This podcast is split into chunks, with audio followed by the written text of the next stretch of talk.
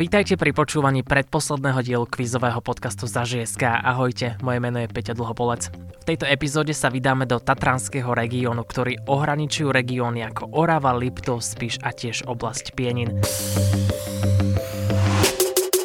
Keďže Oravu aj Liptov sme navštívili už v predchádzajúcich epizódach, pozrieme sa do Tatier, Spiše a Pienin. A pretože na vás čaká 10 otázok, v rámci ktorých by sme mali prejsť čo najviac zastávok v oblasti, nebude to iba o štítoch, sedlách, plesách či dolinách.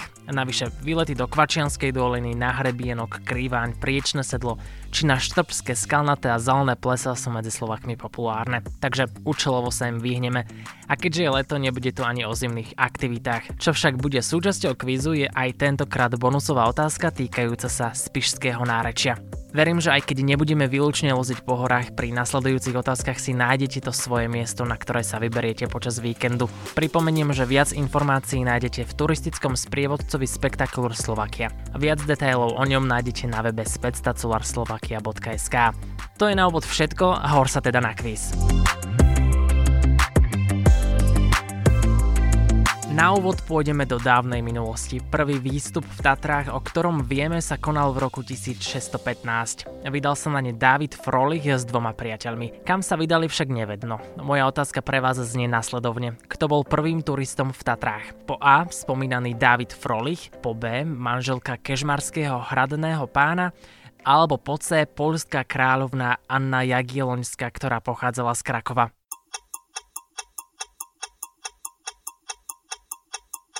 B je správna odpoveď. Prvým turistom, respektíve turistkou bola manželka hradného pána z Kežmarku, Beata Koštelecka, ktorú po príchode do regiónu uchvátili snežné vrcholky hôr. Jej prvá návšteva vraj viedla k zelenému plesu. Isté je, že navštívila dolinu Bielej vody Kežmarskej, ktorá sa nachádza na pomedzi Belianských a Vysokých Tatier a ktorú vlastnil jej manžel Albert Lasky. Na horskú túru sa vydáme aj my, a to v druhej otázke asi najpopulárnejším výstupom v Tatrách začínajúcim na Štrbskom plese je ten na Rysy.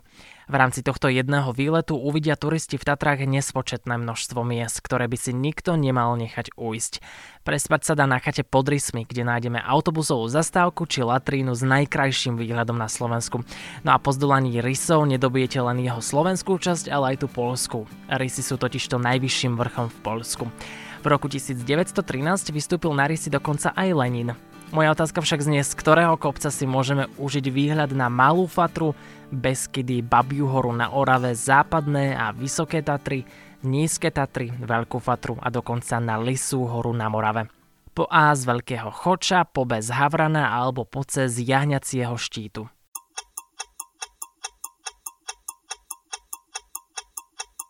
Správna odpoveď je A. Veľký choč v chočských vrchoch. Na výlet sa oplatí ísť na jesene a túru môžete začať nedaleko Ružomberka v obci Likavka, v ktorej tiež nájdete Likavský hrad.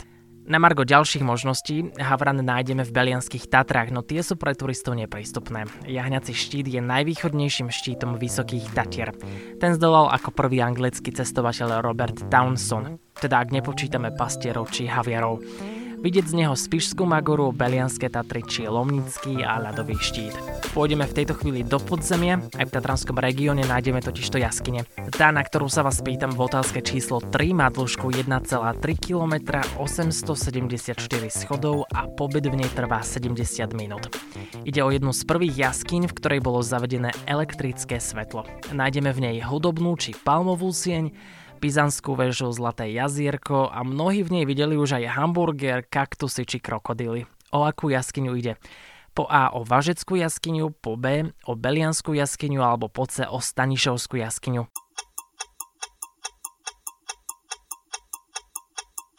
Správna odpoveď je B a to Belianská jaskyňa nedaleko Tatranskej Lomnice, ktorá je najväčšou jaskyňou v Tatranskom národnom parku. V regióne nájdeme aj známe Demenovské a Dobšinské jaskyne. Stanišovskú jaskyňu, teda obľúbené miesto pre rodiny s deťmi, nájdete v Liptovskom Jáne, no a Važeckú jaskyňu, v ktorej našli kosti jaskinných medveďov zase v litovskej obci Važec. Pri deťoch ešte ostaneme, pretože v Tatranskom regióne si deti užijú aj interaktívnu zábavu. Napríklad v Múzeu špeciálneho vzdelávania v Levoči sa môžu návštevníci, a to vrátane dospelých, vžiť do kože nevidiacich ľudí. Na ktorom mieste v regióne však môžete virtuálne splavovať rieku. Po A v Kvantáriu na Hrebienku, po B v Triklandii v Starom Smokovci alebo po C v Poliankove v Tatranskej Polianke.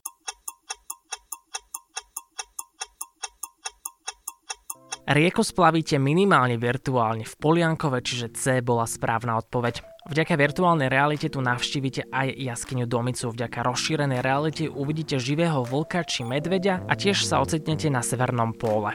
Okrem Kvantária, Triklandie či horských dráh v Bachledovej doline a Tatranskej Lomnici sa deti užijú aj návštevu domu na streche, akvaparkov či ovečkolandu na Liptove. Poďme na otázku číslo 5. Na severnom Spiši a v Pieninách vymysleli tzv. cestu minerálnych prameňov.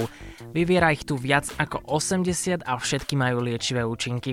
Dĺžka trasy je 100 km, no koľko prameňov môžete navštíviť počas tejto cesty? Je ich viac ako 20 alebo menej?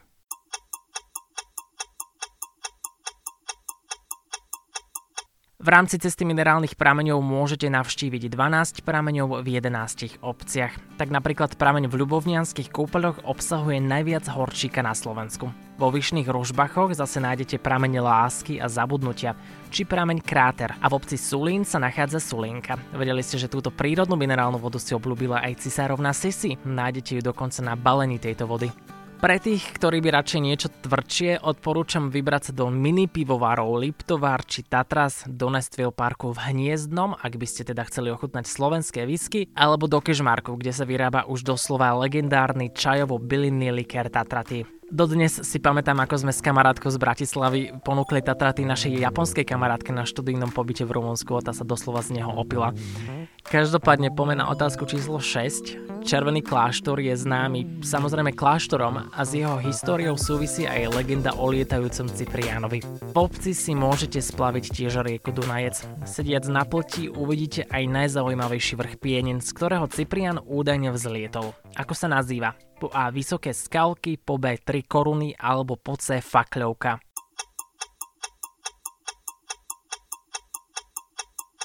Správnou odpovedou je B, 3 koruny. Vrch sa nachádza na polskej strane Pienin, no určite stojí za návštevu. Počas splavu vám pltník prezradí aj to, kde sa nachádza Janošikov skok a rozpovie vám aj príbeh o nemravných siedmých mníchoch a mníške kúpajúcej sa v Dunajci. Samozrejme, nevynechajte ani návštevu kláštora.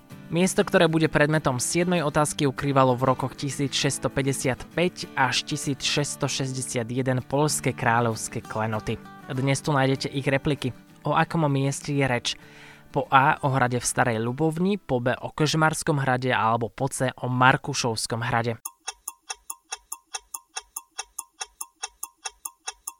Polské kráľovské klenoty boli v 17. storočí umiestnené v Ľubovnianskom hrade a teda správna odpoveď bola A. Dnes je hrad úžasným múzeom a v tesnej blízkosti sa tiež nachádza skanzen.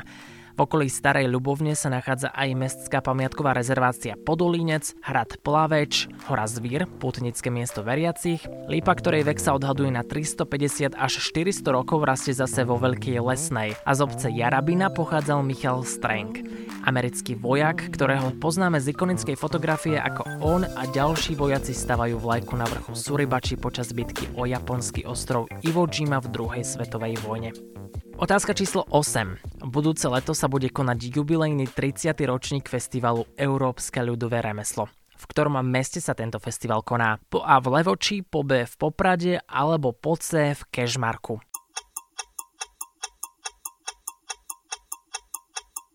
Správnou odpoveďou je C, malebný kežmarok, v ktorom nájdeme prenádherný drevený protestantský kostolík či už spomenutý kežmarský hrad. Poprade si zase nenechajte ujsť napríklad návštevu Tatranskej galérie, ktorá sídli v budove bývalej parnej elektrárne.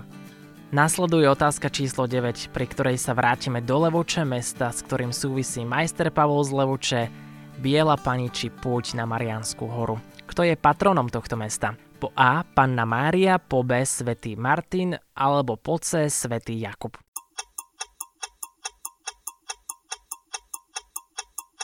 C je správna odpoveď, keďže v meste sa nachádza aj chrám svätého Jakuba, jeden z najväčších gotických chrámov na Slovensku. Svetý Jakub je okrem iného aj patrónom pútnikov A mesto Levoča spolu so Spišským hradom a okolitými pamiatkami sú na zozname Svetového kultúrneho dedičstva UNESCO. Záverečná desiatá otázka znie nasledovne, ktoré miesto v Tatranskom regióne je označované ako Jeruzalem alebo tiež Vatikán. Po A Levoča, po B Spišská kapitula alebo po C obec Litmanová.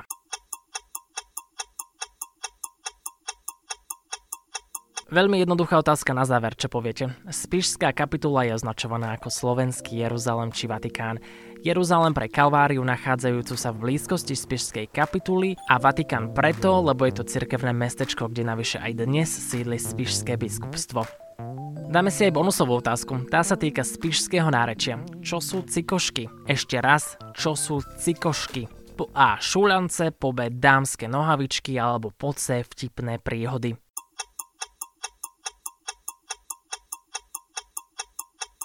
Správnou odpovedou je A. Šulance. Makové šulance sú jedno z mojich obľúbených jedál, verím, že aj vaše. A ak nie, nevadí. Verím však, že ste si kvíz o Tatranskom regióne s dôrazom aj na Spiš a Pieniny užili. To je všetko. Počúvali ste kvízový podcast z dielne denníka ZME a The Slovak Spectator za ŽSK. Tentokrát o Tatranskom regióne, ktorý túto sezónu praska vo Švíkoch. Kvíz vychádzal viac menej z jedného z bedekrov Spectacular Slovakia. Viac o týchto turistických sprievodcoch zistíte, ak navštívite web spectacularslovakia.sk. Ak epizóda o Tatranskom regióne bola prvou, ktorú ste počúvali, nezabudnite si vypočuť aj ostatné kvízy, ktoré sme túto sezónu pre vás pripravili. Ak sa vám teda táto epizóda páčila, nikoho nebudeme do počúvania predsa nútiť. Moje meno je Peťo Dlhopolec a budem tu s novou epizódou opäť začiatkom septembra, kedy sa pozrieme do Bratislavy a okolia. A to bude zároveň naša posledná kvízová zastávka. Vy si zatiaľ užívajte posledné augustové a prázdninové dni, možno aj v Tatrách, Pieninách či na Spiši. Do počutia.